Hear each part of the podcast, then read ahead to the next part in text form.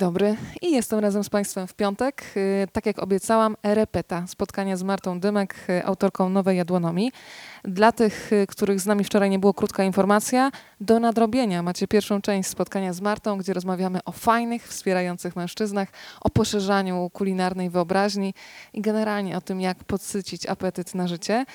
W odsłonie drugiej kolejne smakowite przepisy, bardzo proste, nawet dla tych, którzy mają dwie lewe ręce w kuchni. Polecam bezglutenowe naleśniki składające się z dwóch składników. Szczegóły za chwilę w opowieści Marty. To proszę się do nas przysiąść i rozsmakowywać się w opowieści i generalnie w życiu.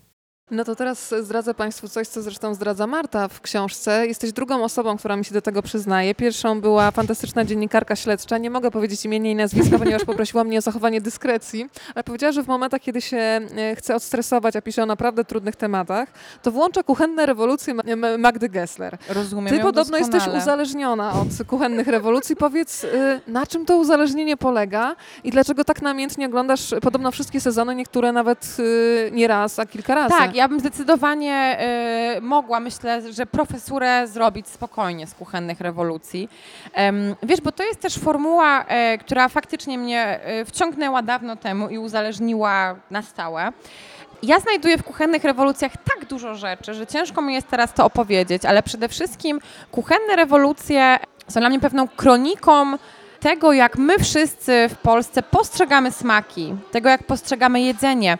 Fascynuje mnie język, jaki tam y, jest mówienia o jedzeniu. To znaczy to, że mm, na tych promocjach, które się tam urządza, bardzo, y, można powiedzieć taki klaser najczęstszych wypowiedzi, że bardzo często pada dobre, takie dobrze przyprawione, takie inne, takie ciekawe.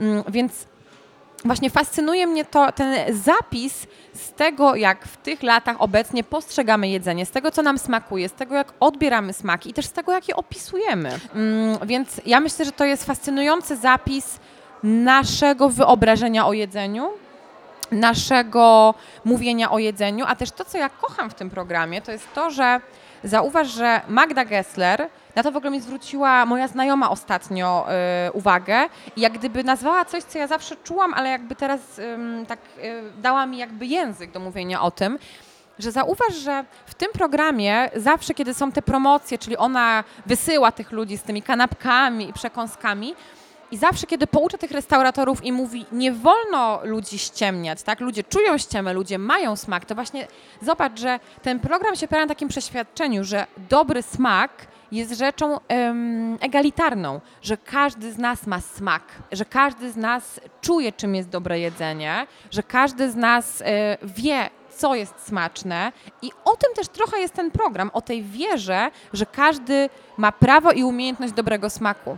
Właśnie dlatego wysyła się tą degustację na ulicę, bo każdy ma dobry smak i każdy doceni, że to w końcu jest dobre. Kiedy ci goście przychodzą na kolację, to znowu dlatego, że jest gdzieś założenie, że każdy doceni to, bo wcześniej było niedobrze i dlatego to się nie kręciło. Więc um, oczywiście um, biorę w nawias pewną formułę tego programu, ale jednak jako kronika naszej, naszej relacji z jedzeniem jest on dla mnie fascynujący. W tym wątku o Magdzie Gessler napisałaś, że takim testem dla każdej kuchni jest rzecz banalna, wydawałoby się, czyli placek ziemniaczany. tak.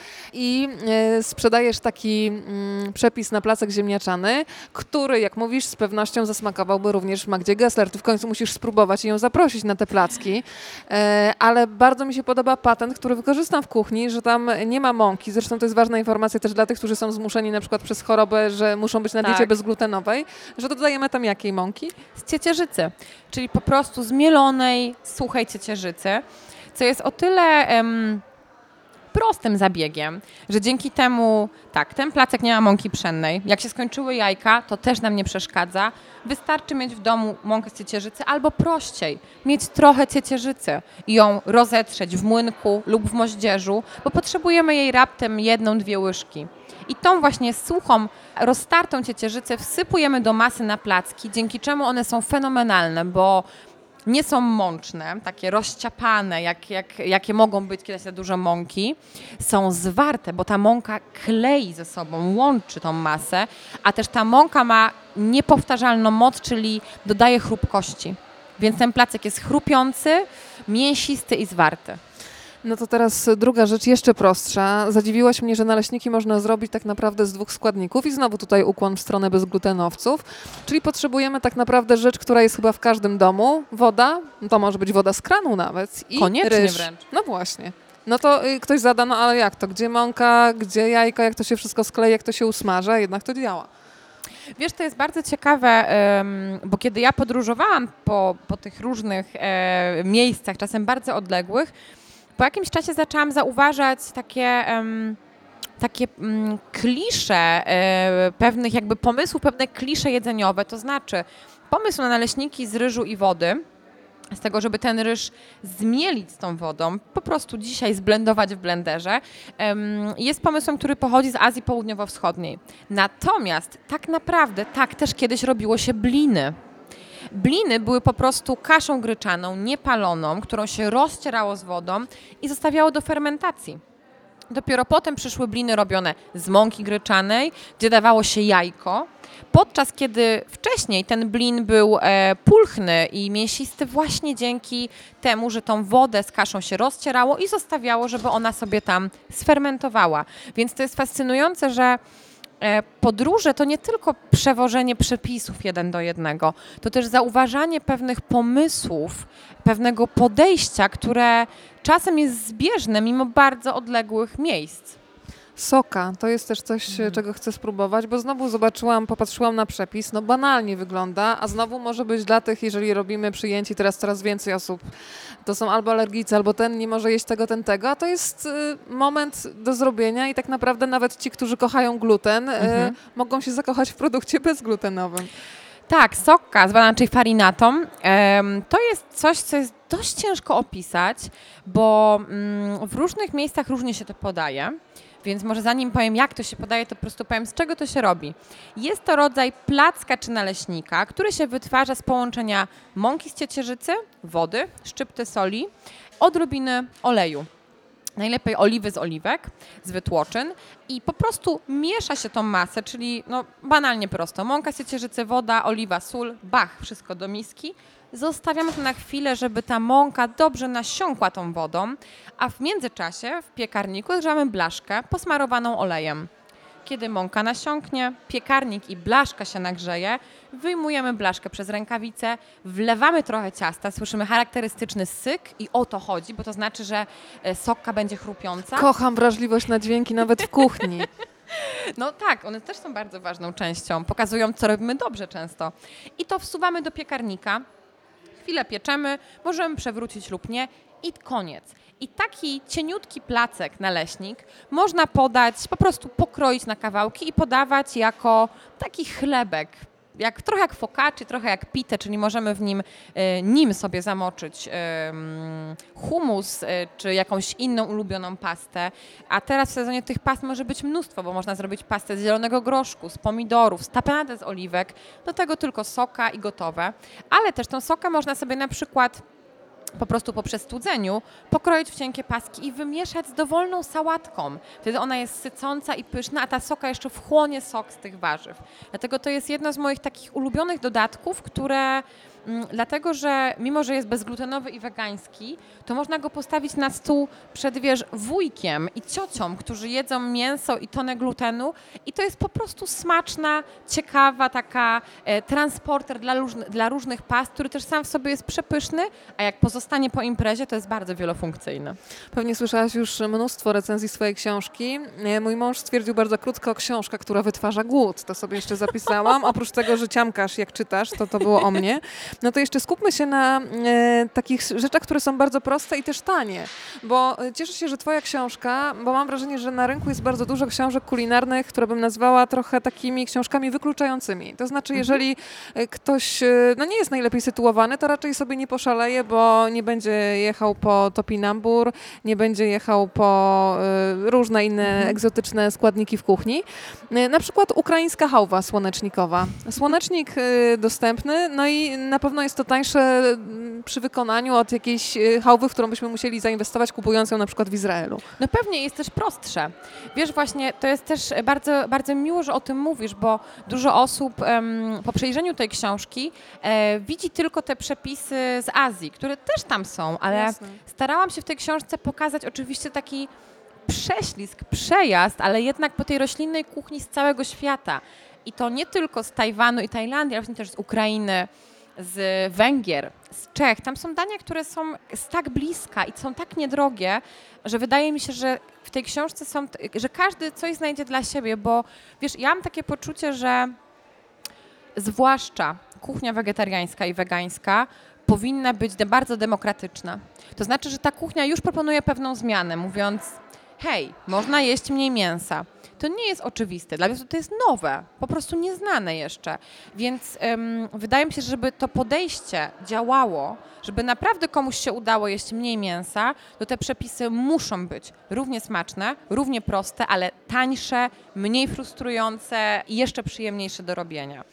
To teraz porozmawiamy jeszcze trochę o napojach leczniczych. Y, Pisałaś o podróży i o tym, że w Bombaju jednak dopadła cię choroba. Ja miałam podobne doświadczenie na Sri Lance, gdzie tak naprawdę uratował mnie pity przez pięć dni napar taki ajurwedyczny, gdzie była kurkuma, była podstawowym składnikiem, kilka mieszanek rodzajów pieprzu e, i tak naprawdę miałam ze sobą antybiotyk, ale stwierdziłam, nie, jest za duża żarówa, jest słońce, nie chcę Mhm. ryzykować, spróbuję, jeżeli mi nie przejdzie po 4-5 dnia, trudno, no trzeba będzie wkroczyć z taką klasyczną medycyną, ale okazało się, że ten napar mnie postawił na nogi. Mało, to, była, y, to był największy zakup. Przy, przywiozłam tony tego teraz y, tutaj do Polski i uwielbiam, rozkochałam się i w smaku, i w tym, jaką energię daje mieszanka ziół do działania. Ty miałaś y, spotkanie, gdzie miałaś też taką opiekunkę bardzo troskliwą, która Mhm. ci podrzuciła no, magiczny napój, który można sobie teraz przygotować w domu i każdy może takiej trochę magii leczniczej wyczarować u siebie. Tak, złote mleko, bo tak się nazywa ten magiczny napój, mm, to jest rzecz, której się przypisuje w Indiach dobroczynne działanie pod wieloma względami i większość chorób e, właśnie tym naparem się leczy. Oczywiście nie chcę nikogo przekonywać do e, wiary w taki system medyczny, czy też Boże, do podważania tradycyjnej medycyny, natomiast jest to faktycznie bardzo ciekawy napar sam w sobie i nawet kiedy jesteśmy zdrowi i w pełni sił, to po prostu przepysznie smakuje, a też faktycznie dodaje energii, sprawia, że człowiek czuje się dziarski, rozgrzany, taki zaopiekowany od wewnątrz. I robi się go bardzo prosto, bo chciałam wymyślić sposób, żeby pominąć świeżą kurkumę, która nie jest ym, jeszcze wszędzie dostępna, natomiast ta suszona już jest w każdym sklepie do kupienia. Dlatego wybrałam tą wersję ym, do książki, która opiera się na paście z kurkumy, co jest banalnie proste. Wrzucamy dużo kurkumy sproszkowanej do garnka, trochę wody, pieprz, gotujemy to, aż ta woda odparuje, powstanie taka pasta, do tego dajemy olej, mieszamy i to do słoiczka i do lodówki. I taka pasta w lodówce sobie mieszka miesiącami, a kiedy nam się zachce, bierzemy łyżkę, chwilę podgrzewamy w mleku migdałowym, ryżowym, czy jakie kto lubi i pijemy. Ja jeszcze mam ochotę spróbować pomidorówki dobrej, klasycznej na taki sposób, y, który przywołuje bardzo dobre wyobrażenia, czyli herbaciana pomidorowa. Założę się i naprawdę duży zakład, że Państwo, jeżeli nas teraz słuchają, to może jedna na 100 osób próbowała takiej herbacianej pomidorowej.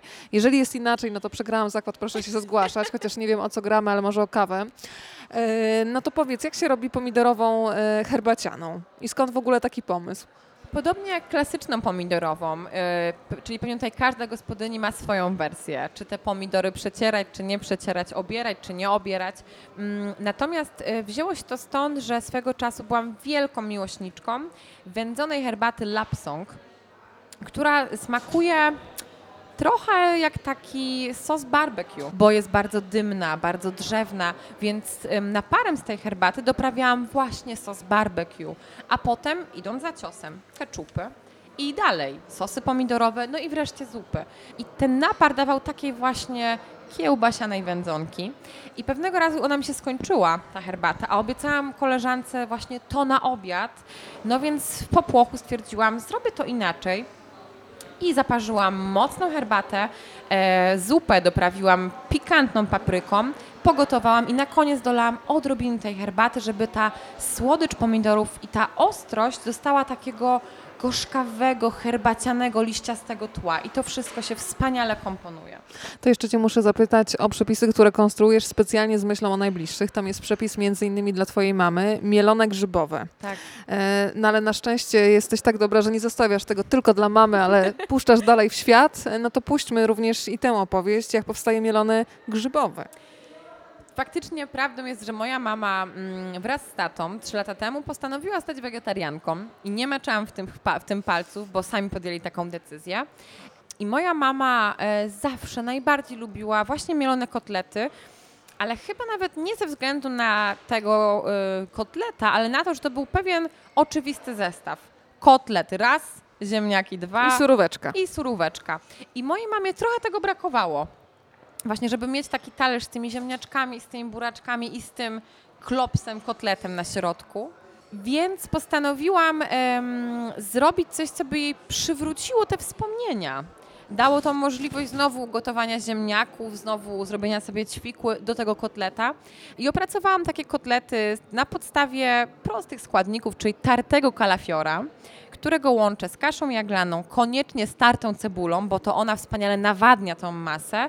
Doprawiam całość pieprzem ziołowym, solą i właściwie tyle. Do środka jeszcze w tej wersji zrobiłam taką wersję rozpustną, bo takiego kotleta można upiec lub usmażyć samego, ale w wersji w książce jeszcze w środku mają właśnie grzybowy farsz z podsmażonych grzybków z y, pietruszką i cebulką, więc po przekrojeniu mamy jeszcze wspaniałą grzybową wkładkę. Wśród moich ulubionych warzyw jest na pewno cukinia, a ty cukinię na przykład przerabiasz na ciasto cytrynowe, więc okazuje się, że tak. to jest wielofunkcyjne warzywo. Cukinia jest zdecydowanie jednym z najbardziej wielofunkcyjnych warzyw, bo ma bardzo delikatny aromat, jest bardzo wodnista, mięsista, więc można ją zmienić we wszystko. I faktycznie w pasty, zależności zupy. od tego, jak się do niej podchodzi, czy na przykład się ją smaży, czy się ją piecze, to ten taki aromat orzechowy się Mhm. może pojawiać, co dla mnie było zdumiewające, kiedy zaczęłam kombinować cukinia, a potem się uzależniłam od cukinii, to teraz trzeba wcisnąć do ciasta w takim razie. Koniecznie spróbuj, jeżeli naprawdę lubisz cukinię, bo w tym cieście tą cukinię czuć.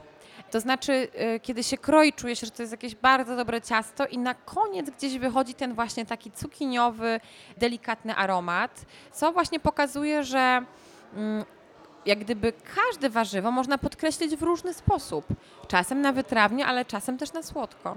Marta, czy dla ciebie ktoś czasem gotuje? Czy to jest tak, że na przykład znajomi i rodzina są trochę sparaliżowani tym, że no, e, jesteś autorytetem w dziedzinie kulinarnej, więc się nie wyrywają? Czy, czy jednak mają ochotę?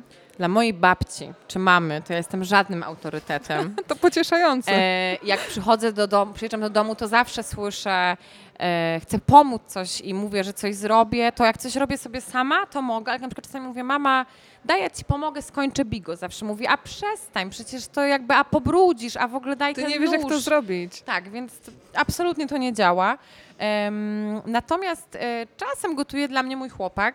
Podobno on trochę mi zarzuca, że czasem się boi dla mnie gotować. Myślę, że niepotrzebnie, bo ja w ogóle bardzo lubię, kiedy ktoś dla mnie coś ugotuje, bo to się zdarza rzadko.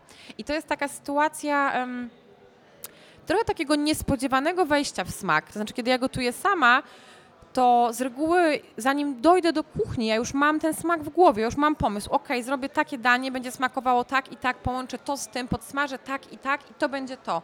Więc kiedy zaczynam gotować, to ten proces jak gdyby tak się krok po kroczku dzieje. Kiedy tego próbuję, to mogę to trochę jeszcze doprawić w jedną lub w drugą stronę, ale jest to to, co sobie wymyśliłam i przez wszystkie etapy kontrolowałam. A kiedy ktoś gotuje dla mnie, to jest to nagłe, niespodziewane spróbowanie czegoś i to jest y, bardzo przyjemne i bardzo miłe. Tak sobie myślę, drodzy Państwo, że po tej książce jest duża szansa, że pokonacie bulwy, korzenie, natki, strączki i zostaniecie weganami. To ja jeszcze, Marta, Ci chciałam podziękować za jedną rzecz, bo też zaczęłam wykorzystywać owoce nie tylko w kuchni, ale ostatnio się natknęłam na tekst w Wysokich Obcasach i naprawdę masz duży wpływ na mnie. Stwierdziłam, że czytam, czytam, a nagle e, złapałam się na tym, że 15 minut później dokonuję zamówienia, ale na przykład zakochałam się w oleju z e, nasion malin. Bardzo odżywczy. Tak. To, co robi ze skórą, to, to też od razu mogę polecić, że faktycznie maliny, nigdy bym nie pomyślała, żeby maliny i to jeszcze w takiej olejowej, tłustej w sumie formie zastosować zastosować na twarz, działa super. Wiesz co, ja od dawna jestem em, wielką zwolenniczką naturalnej pielęgnacji. Najpierw istotne dla mnie było to, żeby kosmetyki były nietestowane na zwierzętach. Potem w ogóle się zainteresowałam markami, które nie tylko nie testują, ale nie zlecają testowania składników, a też em, wręcz starają się o to, aby te kosmetyki były, jak to się modnie mówi, cruelty free albo wegańskie, czyli też e, nie wykorzystywały jakichś składników e, pochodzenia zwierzęcego. Więc jakby to było takie moje absolutnie prywatne, naturalne zainteresowanie. Też uwielbiałam doradzać koleżankom różne produkty, testować na sobie. E, po prostu, bo od lat to robiłam. Wcierałam w siebie różne oleje, olejki, wcierki, hydrolaty. I myślę też, że im więcej pracowałam, dlaczego się pojawił program i to są momenty, że wiesz, jesteś na planie 15 godzin, wracasz do domu, I jesteś... wiadomo, jaki jest makijaż telewizyjny. Ja zawsze żartowałam, że szpachelką można go zdejmować, bo jednak Bo można. Bo on jest naprawdę gruby, tym bardziej, że mamy telewizję HD i tam widać każdy szczegół, więc trzeba to bardzo mocno wszystko przykryć. Tak, zwłaszcza kiedy y, ja y, w tej telewizji gotuję, czyli stoję w tym garze, Para. e, robimy, wiesz, trzy razy najazd na jakiś składnik z różnych stron, a ta para bucha i bucha, więc tego makijażu było mnóstwo. Ja na co dzień się nie maluję, więc dla mnie to była kompletna jakaś w ogóle nowa sytuacja. Kiedy wracałam z tego planu, wiesz, po iluś godzinach, zmęczona po prostu jak prosiak, z wizją tego, że rano wstaję znowu o piątej na ten sam plan, to myślałam Jaki sobie, prosiak, że... ty powinnaś powiedzieć, zmęczona jak por, taki już zmiętnięty na straganie. Tutaj w ogóle się prosiak nie może pojawić. To prawda. No. więc niech będzie, zmęczona jak, Jak por. por. Mm, To nie dość, że miałam właśnie kłopot z tym, jak w ogóle zmyć ten makijaż, jak tą skórę doprowadzić do porządku, to też poczułam... że odnajduję przyjemność w takich e, dziewczyńskich rytuałach, właśnie w tym kremowaniu, wcieraniu oleju, bo to jest taki dla mnie sygnał, że kończy się dzień, że kończy się praca. Teraz się wyciszam właśnie robiąc peeling, sięgając po olej z malin, z pestek śliwek, e, nakładając jakąś maseczkę. Wtedy ja się powoli uspokajam, wyciszam, biorę kąpiel z lawendą czy z macierzanką i to jest ten moment, kiedy wiem, że skończyła się praca, skończyła się gonitwa myśli, czas się położyć i łatwiej jest się uspokoić i zasnąć. Wiesz, co bardzo w tobie lubię też, Marta? Właśnie naturalność, bo kiedy oglądam na przykład live na Instagramie czy, czy różne relacje na Facebooku, to widzę, że ty będziesz opowiadała o czymś, co ma sens, a nie poświęcisz godziny na to, żeby się najpierw wypacykować, ustawić najlepsze selfie, zrobić makijaż, bo często jak się ogląda te różne relacje, no to jednak ten wygląd dla blogerek tak zwanych jest najważniejszy. A ja e, cenię cię za to i strasznie lubię ludzi. Mam w ogóle wrażenie, że teraz e, odwagą jest pokazanie się SOT, bo wszyscy muszą być najpierw właśnie z tą warstwą tego make-upu, więc również tutaj ta naturalność jest widoczna i za nią ci również chciałam podziękować. Wiesz, to jest też tak, że mm, ja się przede wszystkim nie czuję żadną blogerką. Ja myślę, że blogerki są i to są te e, influencerki, te dynamiczne dziewczyny w różnych sferach. Ja się czuję przede wszystkim kucharką, która lubi się dzielić wiedzą, lubi karmić na odległość, więc nawet nie masz pojęcia, jak bardzo mi lata i zwisa mój wygląd, dlatego też em, ciężko byłoby mi udawać, że jest inaczej. No ale to jest piękno właśnie. Chciałam powiedzieć, głośno i wyraźnie. To na dziękuję. koniec zapytam cię jeszcze o podróż, bo skoro będzie podróż, to potem nie wiadomo kiedy, nie chcę żadnej presji tutaj wywierać, może się pojawić kolejny projekt, ale jaki zakątek świata cię wzywa? Bo ja mam wrażenie, że czasami tak jest, że trudno to nawet racjonalnie nazwać, ale że nagle czujesz, że chcesz pojechać do i tutaj trzy kropki gdzie? Teraz byłam uziemiona przez moje wspaniałe i rozsądne wydawnictwo. W związku z promocją książki dostałam zakaz zbyt długich wojaży, więc cierpliwie siedzę i, i czekam. E, Z czego też się cieszę, bo ja kocham lato w Polsce i ja w ciągu lata nigdy, nigdzie nie wyjechała Gdzie ty na byś bób kupiła i zjadła? Na przykład mój kolega, No który się wyprowadził do Stanów, mówi w tym kraju nie ma bobu, jak ja mam żyć? Ja to rozumiem, bo wiesz, ja też dzięki podróżom jeszcze bardziej pokochałam Polskę. Ja nigdzie tak dobrze nie odpoczywam i nie jestem tak szczęśliwa, jak właśnie w Polsce w lecie. To wtedy mogę pojechać na Podlasie, wyskoczyć do rodziców na Dolny Śląsk, wybrać się na Kaszuby, spróbować bobu, fasolki szparagowej. To jest tak krótko, że chcę się tym nacieszyć. Dlatego Kolejna podróż się szykuje dopiero na jakąś jesień, kiedy już znikną dynie i pomidory, wtedy mogę jechać. I teraz czuję, że wzywa mnie w końcu Meksyk, który będąc bardzo blisko, bo em, tuż przy granicy w San Francisco i jeszcze trochę dalej, nie udało mi się tam e, wjechać, e, więc teraz czas to nadrobić, dlatego wracam do Meksyku e, i tym razem z moim chłopakiem, który w związku z tym, że mówi po hiszpańsku e, i bardzo lubi te, te zakątki, to e, myślę, że będzie mnie tam wspierał i będziemy jeść wspólnie. Marta, to pozdrowienia dla Szymona i w takim razie dziękuję Ci za podsycenie apetytu na kuchnię roślinną, ale tak generalnie za podsycanie apetytu na życie, bo myślę, że taka nienasyconość to jest to coś, co nas pcha w życiu, że Ty cały czas masz apetyt na próbowanie nowych smaków, nowych spotkań, nowych ludzi, nowych zakątków i niech to tak trwa. Tak, i właśnie tego sobie zawsze życzę, żeby ten apetyt zachować i się nigdy nie najeść do końca. No to niesłabnącego apetytu na życie. Marta Dymek była razem z nami. Bardzo Ci dziękuję za to spotkanie. Bardzo dziękuję. Zanim się pożegnam dzisiaj i pożyczę Państwu pięknego weekendu, to jeszcze jedna rzecz. E, Pomyślałam, że potrzebuję sama mobilizacji do tego, żeby codziennie przeczytać co najmniej kilka stron. A skoro czytam sama, to przecież możemy czytać wspólnie. Przyjemność dzielona się mnoży. E, To jest taki paradoks e, matematyczny. Mm, Pomyślałam, że nazwa na ucho Coś, co kojarzy mi się z szeptaniem na ucho, z czymś bardzo intymnym będzie odpowiednia, więc na ucho od czasu do czasu e, jakieś takie ramy, a może właśnie nie ustalajmy ram, tylko postawmy na spontaniczność, będzie się pojawiać Instagram Weronika Wawrzkowicz, relacje na żywo. Tam również Państwa zapraszam do swojego domowego zacisza, ulubionego fotela, gdzie jak skrętek fotelowy siedzę i czytam. Można się przysiąść i słuchać. Do miłego.